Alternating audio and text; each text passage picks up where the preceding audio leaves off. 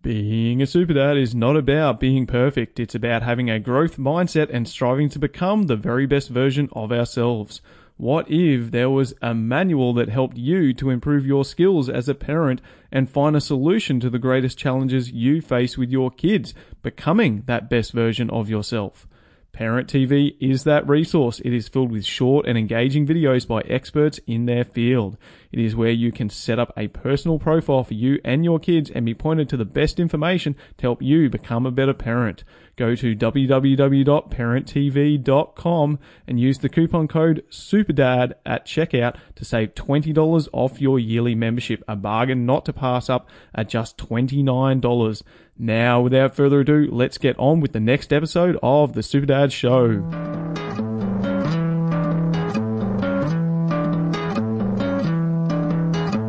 Anything I can do to help promote the well-being of families and especially husbands and fathers, I am in. Every day, it gives you a challenge to serve your spouse. And you can say your children or whoever you need to have a better relationship with. That's Jeff Mask and Kirk Masters, and you're listening to episode 29 of the Super Dad Show.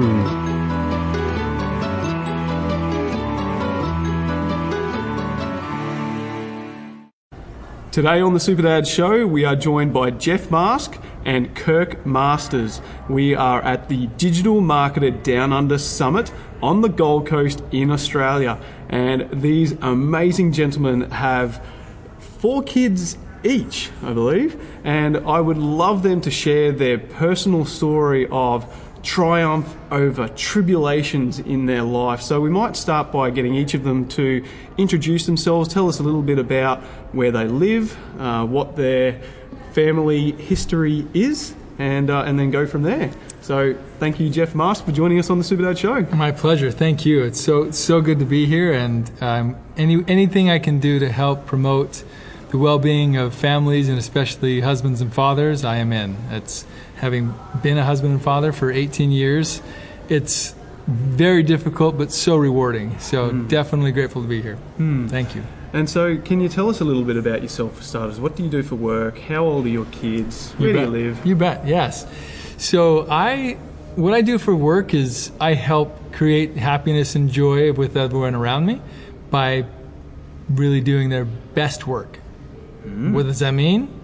I'm in software. What? How do I do that? So I like to grow and run software companies, mm. and I've been doing that for about 15 years or so. And in doing so, that's just a, a medium for me to help lift and inspire and grow people. Um, and so I, I work in business development and marketing and sales and customer success, you name it, um, and just lo- loving to learn and grow and mm. help people. As far as my family life, which is way more important than my means to an end of the work that I do every day, uh, is I've been married for 18 years to the most am- amazing woman on the planet, and I am a, a father of four kids, um, three boys and a girl. My oldest is 15, then a 13 year old girl. 11 uh, year old and a 10 year old, mm. and um, they're they've been great. Actually, my my 10 year old isn't quite 10 yet; he's nine. Yep. So, but we're we're in birthday season. Uh, but it's been great. I, and what did we do on stage today? What did you do on stage? Yeah, so my 11 year old just turned, and I said, You know, I'm here on the Gold Coast with 700 of my best friends, and we sang Happy Birthday to my little Lincoln. So I actually just talked to him. I sent him the video and said, Happy birthday, buddy, and we celebrated it before I left. And uh, I said, I want you to know I didn't forget it and I love you, and mm. sent him the video. And he, he just smiled and said, I loved it, thank you. And, and I said, I bought you extra Tim Tams. And he said, Yes. and you know, the reason why we are actually sitting down is because I really connected with you and you asked what our why is. You asked all the audience, and then you came up to me with a microphone.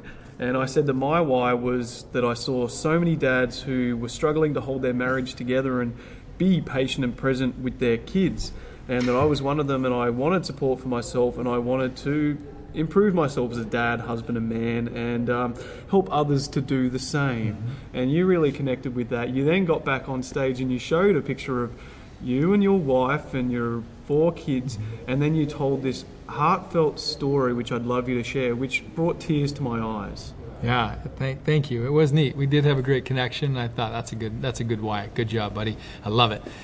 Um, what what my journey is a bit unique in that um, as I found my the love of my life, we were married. It was great.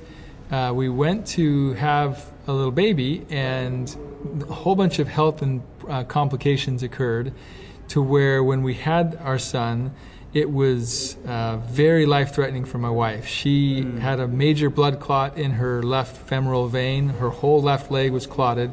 And because it had gone untreated for eight months, the doctors could not, um, they couldn't cure it. They couldn't help. No medicine would help. And any surgery would be more risky. And so they just kind of came to the conclusion you're going to die. And uh, so we went to another doctor, same thing. Went to another doctor, same thing, and just said, you'll likely die any day. And so we wish you the best. And we thought, well, that's no way to live, and that's that's not. It was super scary, and each night uh, we would hold each other. She was in so much pain, and I'd help her breathe through the pain, and I would say, if in the morning you're still alive, I will be the best husband and father I can be, and if for some reason when we wake up and you're not with me, I will honor your name and be the best father I can be, and take care of our son and honor your name. And mm-hmm. it's hard for me to say it and not cry, but it's been now 15 years, and so uh, I'm you know I've acclimated. But that journey was super difficult, Yeah. and we had three months of that. And finally, she just sat up one day and said, "Look, I'm still alive. Mm. I'm going to live. I choose to live. I'm not going to be an invalid in my bed all day because she couldn't walk at all. I changed all the nappies. I changed. I did everything. She didn't do any of that and mm. couldn't. Wanted to, but mm. couldn't. And finally, she said, "I choose to live." And what happened with that moment is we realized how deeply we did love each other. And I faced in my mind, what would it be like to not be with her? And so when I would get annoyed, hmm. of, because let's face it, as dudes, we get annoyed, we get impatient, we get selfish. And when I would have those moments, I would reflect and remember what did it feel like when you were facing life without her in your mind? Hmm. And it just put everything in perspective and helped me realize okay, so what if she doesn't put the cap on the toothpaste? Or so what if she is more emotional than me in this and I don't understand that? I love her and she's here with me and I can hold her and we can grow old together. And that hmm. is a huge blessing. So through all of that, you really learned not to sweat the small stuff. and- And it's all small stuff. yeah. It really yeah. is. And you hmm. know, I found the common denominator with most of the problems is selfishness. Hmm. And I believe men are naturally more selfish than women. Of course, that's a generalization, but I believe men just, we kind of think about ourselves more. Hmm. Whether it's how hungry we are, our, our sex drive, Yeah. our need to be alone, hmm. our, our guy time, whatever Yeah. that may be. Yeah. And it's not that that's bad, but it, it, if it's not done in in measures to where there's temperance, then it can get to the extreme. And I mm-hmm. believe the more we can be selflessly engaged in the well-being and the happiness of our spouse and our mm-hmm. kids, that's where you find true joy. Mm. What would you say to a dad that is struggling with what seems to be a greater expectation on men these days to balance family and work life? I know that there's so many dads in our group that really are struggling financially. Um, they're shutting down and not communicating very well with their partner, and they're ending up in divorce because of a lot of this. Yep.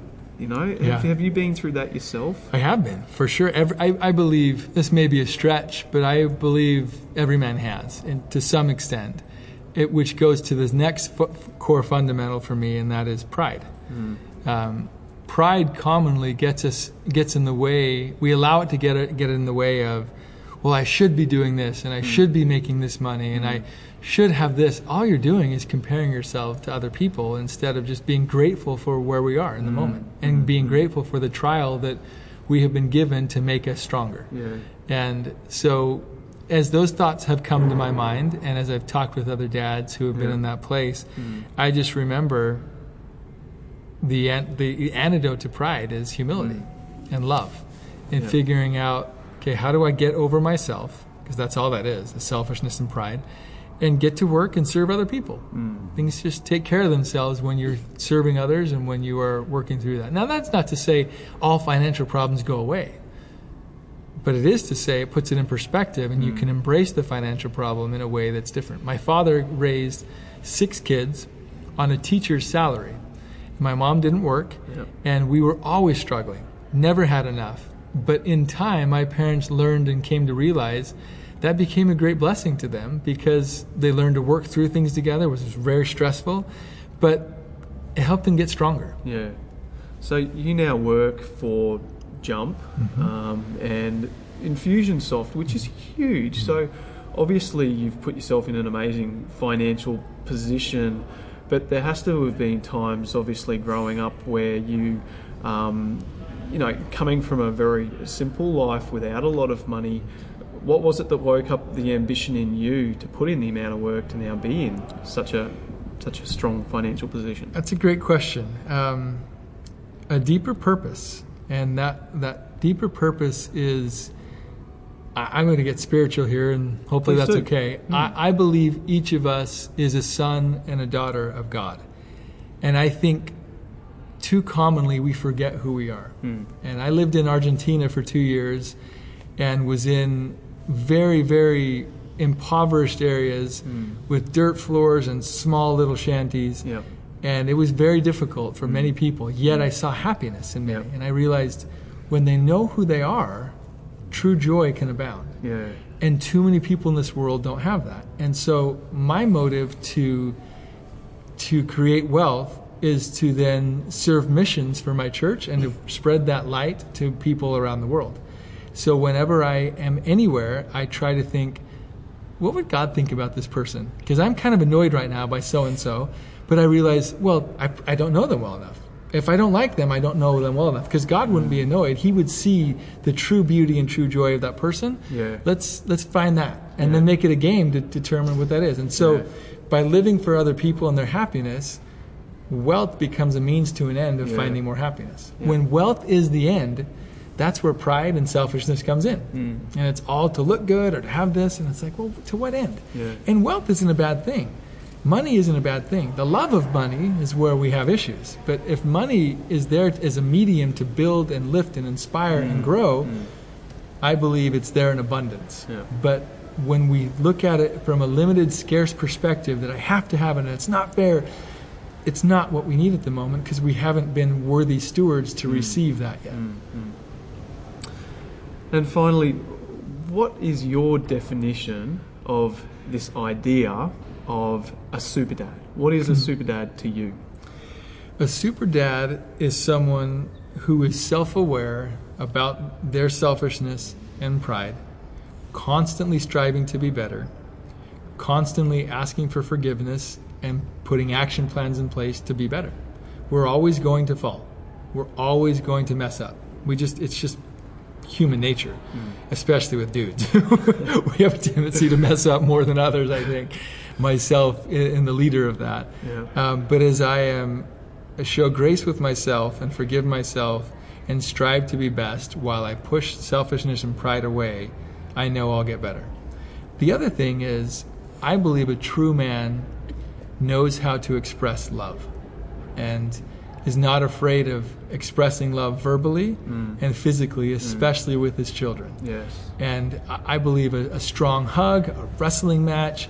Uh, um, I'm, I'm going to grab my, my children's face in between, you know, my hands between their face and look them qu- square in the eye and tell them, Do you know how grateful I am that I get to be your dad? It's the best. And just to watch them go, hmm, thanks dad you know. Mm. And it's a little cheesy sometimes but i just want them to hear it and see it and to let them know it's my blessing that i get to be your dad. I'm the privileged one and when i can express that it's great. And then when i mess up which i do Yeah. i say i'm so sorry. I shouldn't have yelled. I shouldn't have done that. I lost my patience. Yeah. can you help me be better? And can you forgive me? So they see yeah we mess up and we ask for forgiveness and we move through it. Super dads, I want you to pause the podcast right now. I want you to go, grab your kids, put their head in your hands, and tell them exactly that. That is just beautiful. That made me emotional because I thought that's exactly what I'm going to do as soon as I get home to my kids. I've been away for two days. I can't wait to see them. It's the best. And pro tip, here's what I've learned. Having four, if you do that in front of the others, it's not as special. So when I put them to bed Mm. at night, I'll put them to bed. Maybe we'll sing a song, read a story, whatever that may be, and then I'll leave their room, and then I'll come back and say and do just that. Just when it's just me and What a them super alone. tip. It's the Oh best. goodness, And just I to love it. watch them go, oh, and you can see the security and confidence that comes in them when they feel deeply loved. Mm. Yeah. It's the best, and that to me is what we're here on earth to do: help God's children Yeah. feel loved so they can return to live with Him. That's why I'm on this earth. You know, before I actually left to come down here to the Gold Coast, I actually walked into my daughter's room and she was the first one awake and she was wide awake and sort of lying in bed and she uh, she had a little iPad actually and she um, I came in and I looked at her I looked her square in the eyes and she was like what?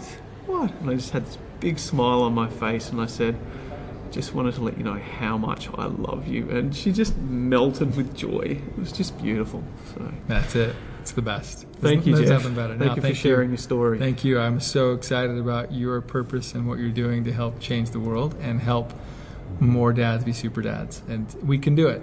I think we get in our way of saying, I can never do that. I'm not mm. good enough.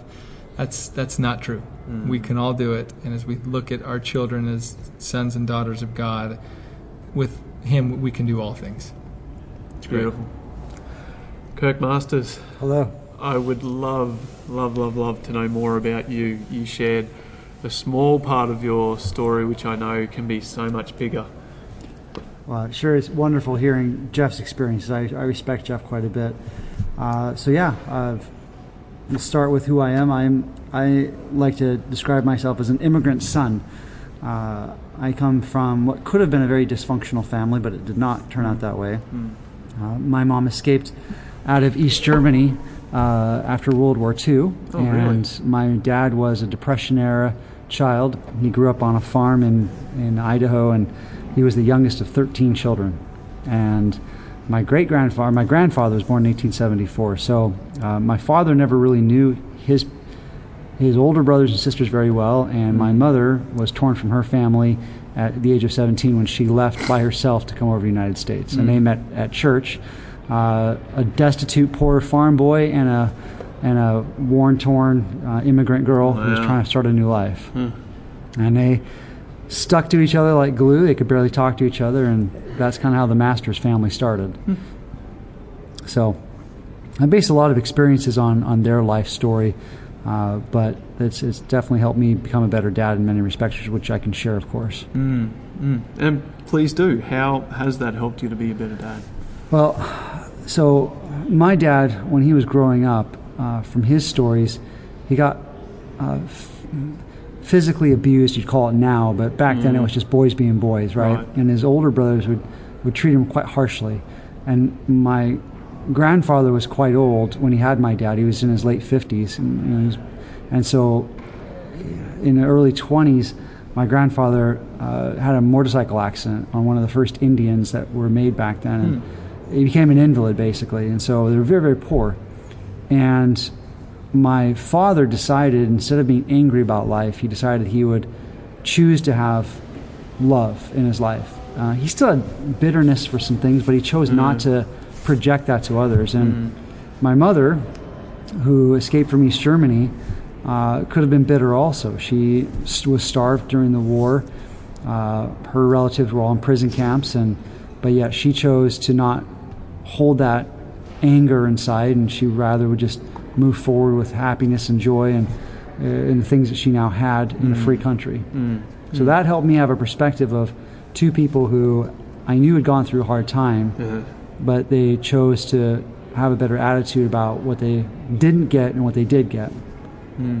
So that, that got me on a, on a trajectory to, to having some understanding. But I was I was I was you know the the classic American dumb kid because though I knew I had a heritage, uh, I was very unaware of anything but myself. As Jeff kind of alluded, you know, boys and men can be quite selfish, and it takes usually life experiences to get them out of that. And I was no exception to that rule for sure.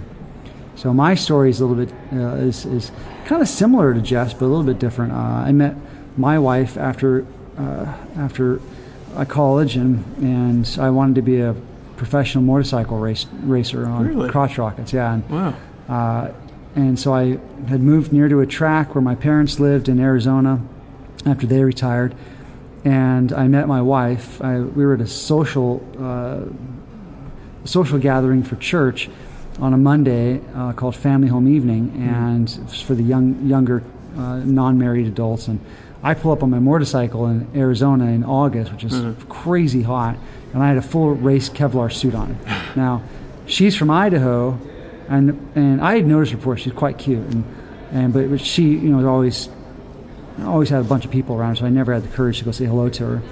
But it was just me and her in the room for some reason. And I get off, and I, I in my own motorcycle, I come in, and the first thing she thinks in her mind is, "This guy's crazy. Why is he wearing a snowmobile outfit in the middle of summer?" So she thought I was coming from, you know, so because she rode snowmobiles in Idaho, Right. right? So she looks at me. She says, "Are you hot?" I'm like, "Well, yeah, I guess so." And that's how our relationship started. um, but Because you took it to me and you looked really good in your suit. no, I knew. I knew. I, I, I kid with her on the, on that, but I knew she meant I was like a dumb butt for wearing, you know, a Kevlar suit. And it's 104 degrees. It was like it was like 44, 45 that day in Aussie terms, and it's just. Anyways, um, but I really liked her, and so we started dating, and it took two years for us to to decide to get married. Uh, but but my journey with becoming a better dad really happened when I was given the gift of cancer. And, and, and you know you might think well wow it's not really a gift that somebody really wants to get on Boxing Day right? Or but but I, Wow. I, I got it. And we had had our first kid. And we our first year of marriage was pretty rough. We were you know, first year in any marriage can be hard, but you know, you're getting to know each other and arguments, and you don't know how to respond when somebody says something that you don't like, and your all of your self worth, you know, you try not to, seems to be wrapped up in how that person feels about you. And so, if anything goes wrong, you feel destroyed, and, and you want to lash out. And so, we had a lot of, you know, just dumb fights that first year, and and it just I didn't know. She always used to say, "You you don't know how to love." Me, you don't know what true love is. I'm like, what's true love? I don't know. What, it's like a storybook. You know, I love you, but she goes, no, it's true love.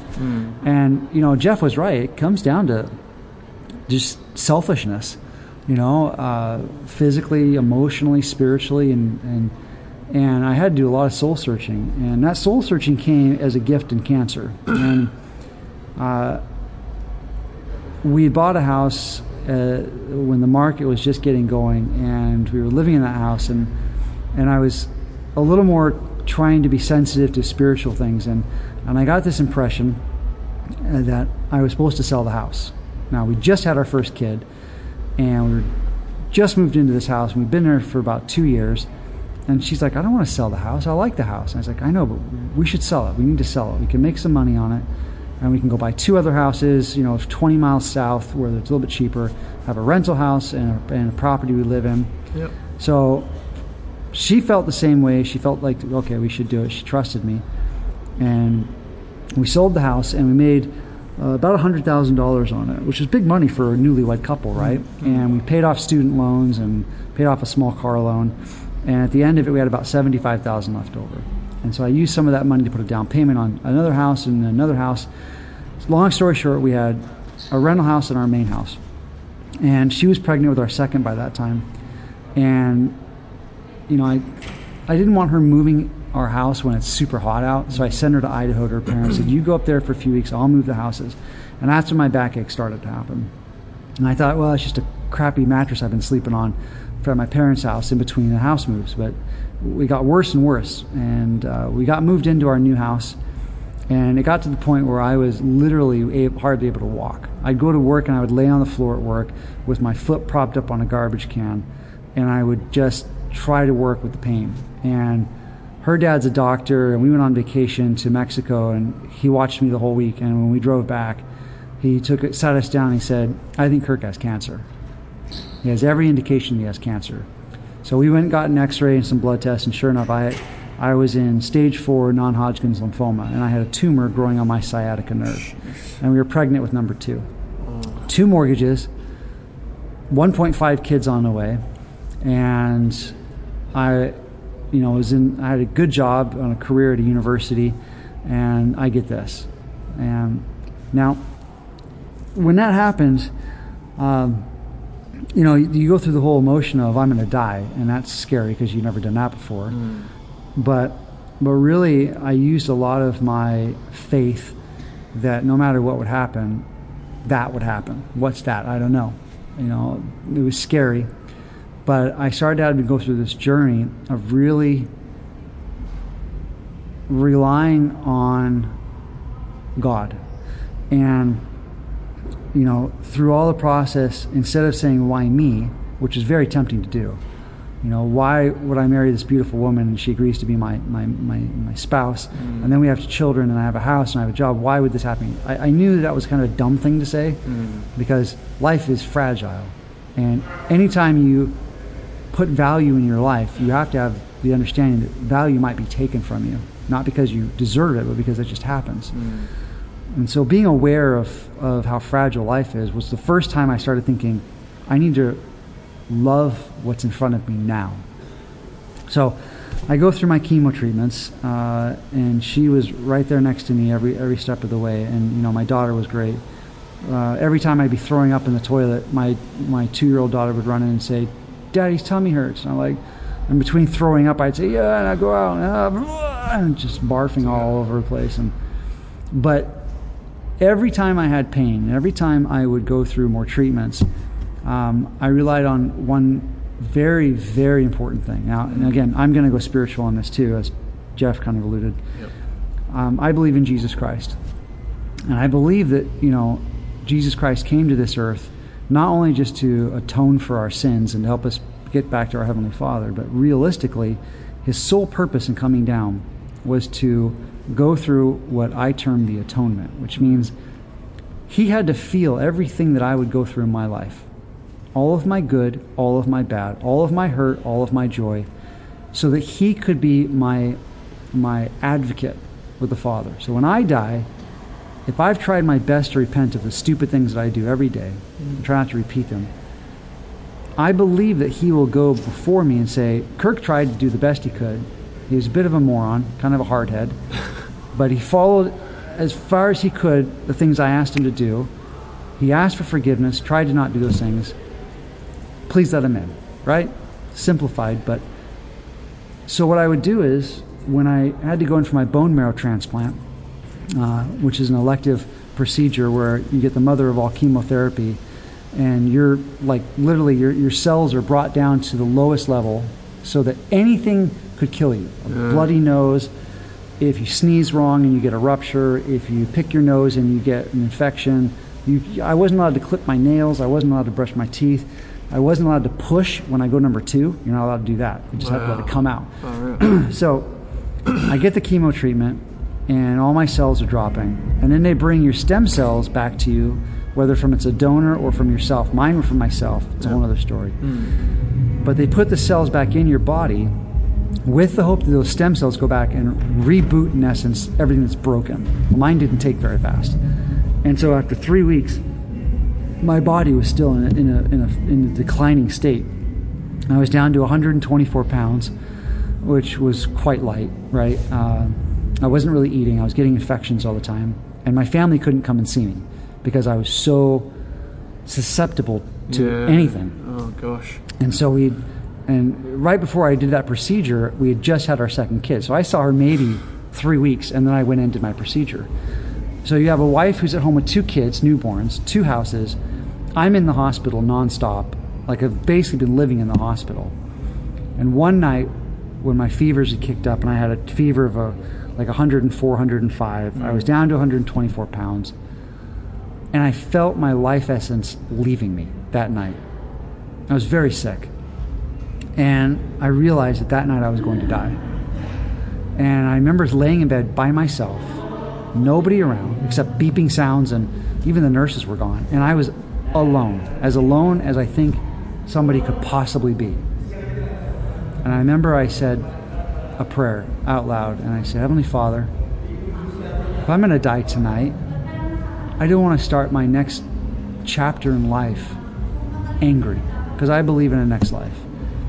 And I said, I, I don't want to be angry. I don't want to accomplish this life and then have that as my first memory coming into the spirit realm and being pissed off because my beautiful wife's going to marry some other guy who's a schlep, and then my kids are going to grow up with him, and I'm sure he's a good guy if he would have been. But you know, all the things I wanted to experience, I wasn't going to be a grandfather. I couldn't be a missionary. I couldn't be a father, and like mm-hmm. I was mad. Mm-hmm. And at that moment, when I ended that prayer, the Holy Ghost came into my heart. And this is the beautiful thing about, you know, having a connection with God. The Spirit came into my heart and it whispered to me and filled my soul with joy and said this to me. I couldn't hear it audibly, I heard it inside. Whatever happens tonight, you'll be okay. And it wasn't the words that made me comforted, it was the feeling that was given to me. Um, Surrender. Surrender, yes, but it was a gift. A gift of my Heavenly Father looking out for me and helping change my emotional and mental state at that moment. Not unlike when I was a child and Yeah. lost in the supermarket, and I'm like, "Where's my mom?" And she finds me. Yeah. The first thing you do when she gives you hug, you start crying because everything comes out, and you feel so much happiness and joy. And at that moment, I believed that everything would be okay. Not that I would live, but that if I died, it'd be okay. If I lived, it would be okay. Now, spoiler alert, I woke up the next morning. I didn't die.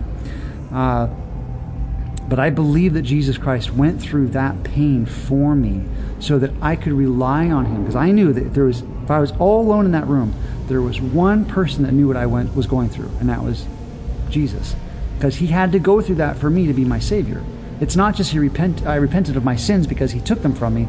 It's any sickness I went to. When I got spinal meningitis, when I got uh, pneumonia, when I got uh, mono, all because of my keep my bone marrow transplant. Any sicknesses, I knew he had to go through that for me. So, projecting forward, how does that make me a better father? Well, it helped me understand how important life is in creating love. And my and wife loving what's in front of you. I love those words that you shared Yeah. just just a little while back. And what that's enabled me to be able to do is now I don't, I'm still a selfish being. I am. But I'm aware of it. And I'm aware of when I'm being a prick to my wife. I'm aware of when I'm being, you know, bossy and a helicopter parent to my, my kids. Right.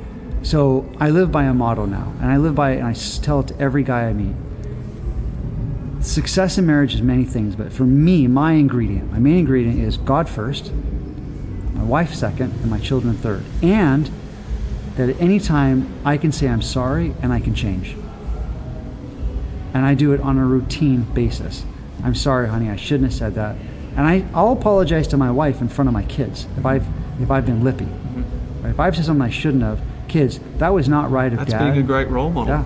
Yeah. And They need to see that. Yep. And I all the time, kids, I shouldn't have been annoyed at anybody, especially mom. Mom, I'm sorry. You know, Yeah.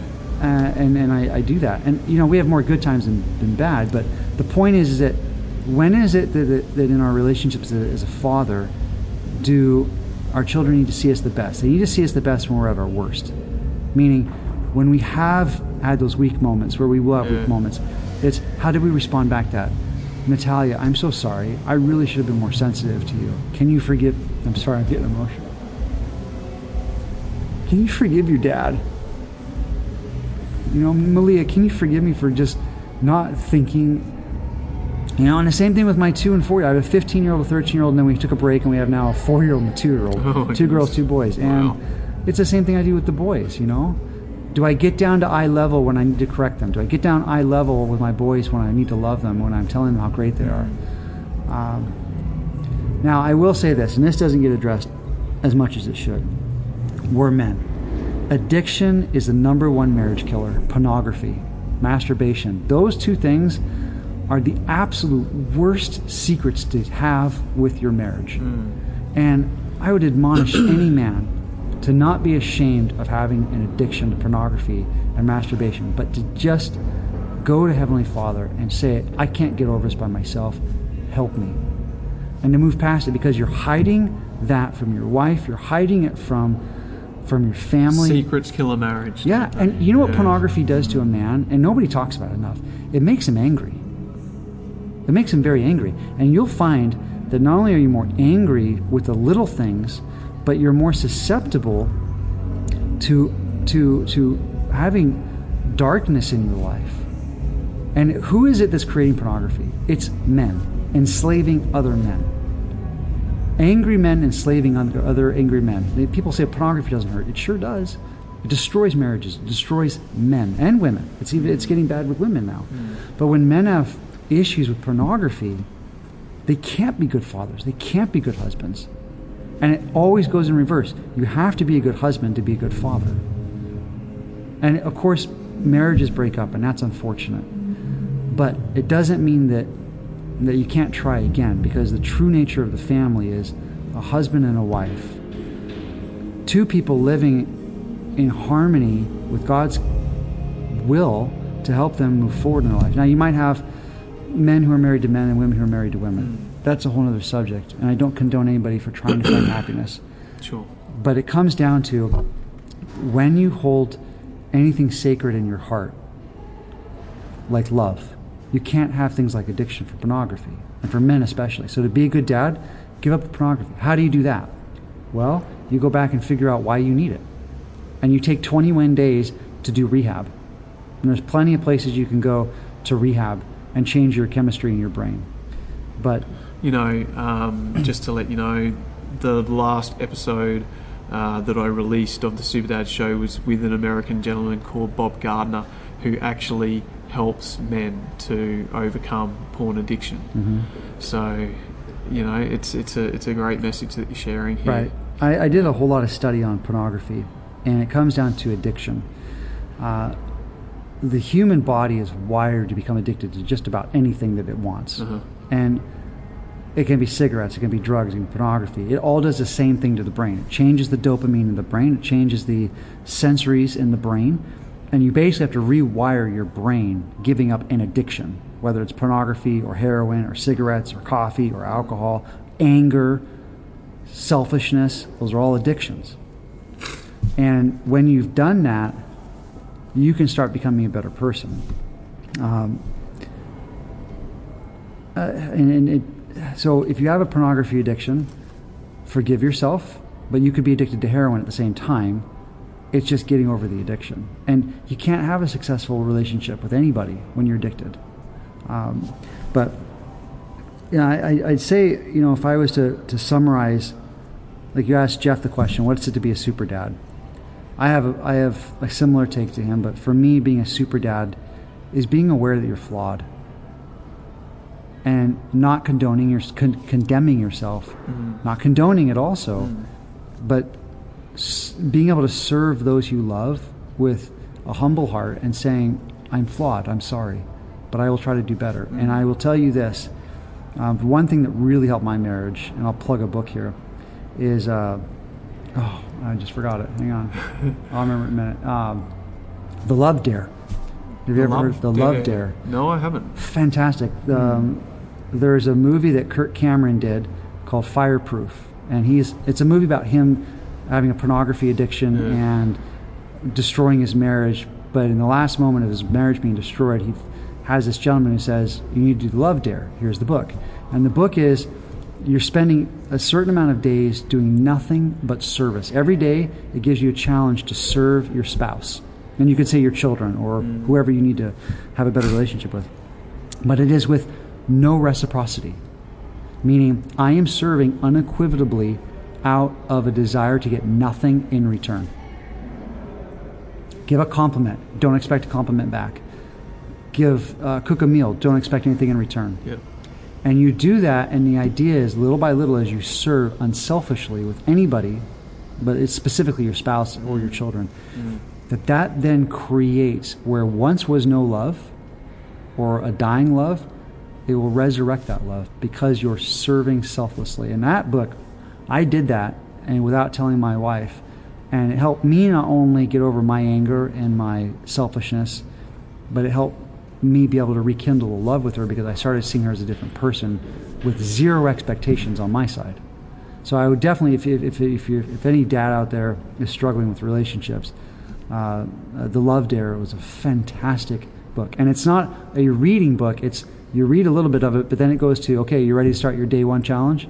Day one, do this. And you have to do it without expecting anything in return, like I said before. And it, it makes you crazy. No, I really appreciate um, that recommendation because I think that, is something I would love to input into Super Dads. I think that idea of each week having a dare.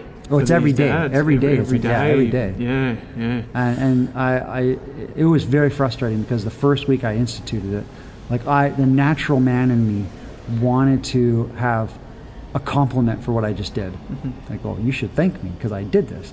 And when I didn't get that, I had to realize that's my problem. Is mm-hmm. I'm expecting something in return. Mm-hmm. Where if I just give unselfishly, I'm full of love. Yeah. Wow. I think I'm going to have to call this episode God is the greatest super dad ever.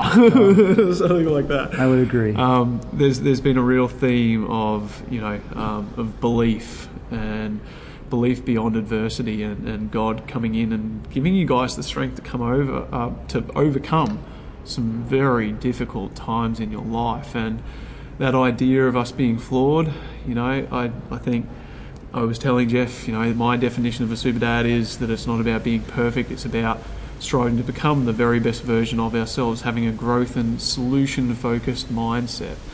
And uh, and I guess you know when you talk about you know giving it up to God and and um, you know in that moment in the hospital feeling like you were going to die and then you know that that message that you received it's it's just such a, a positive thing that you know you need to you need to love what's in front of you you know love the future love who you are now moving forward because you have that opportunity to do better Agreed. so thank you so much for joining us on the Thank Super you for letting Show, us, Kirk let us have this opportunity. We appreciate it. Good man. And to our listeners, uh, I will see you on the next episode. Thank you for joining us. Whether you're a dad or not, if you listen to the show and you love what you heard, please go to www.patreon, P-A-T-R-E-O-N slash superdads online and sign up as a patron for just $5. In exchange, I will send you a coupon code to use in our superfamiliesonline.com merchandise store and you can get $5 off your first purchase and order a Super Dad, Mum, Kid, or Teen t shirt and other merchandise. Hear me on the next episode of The Super Dad Show. Thanks for listening.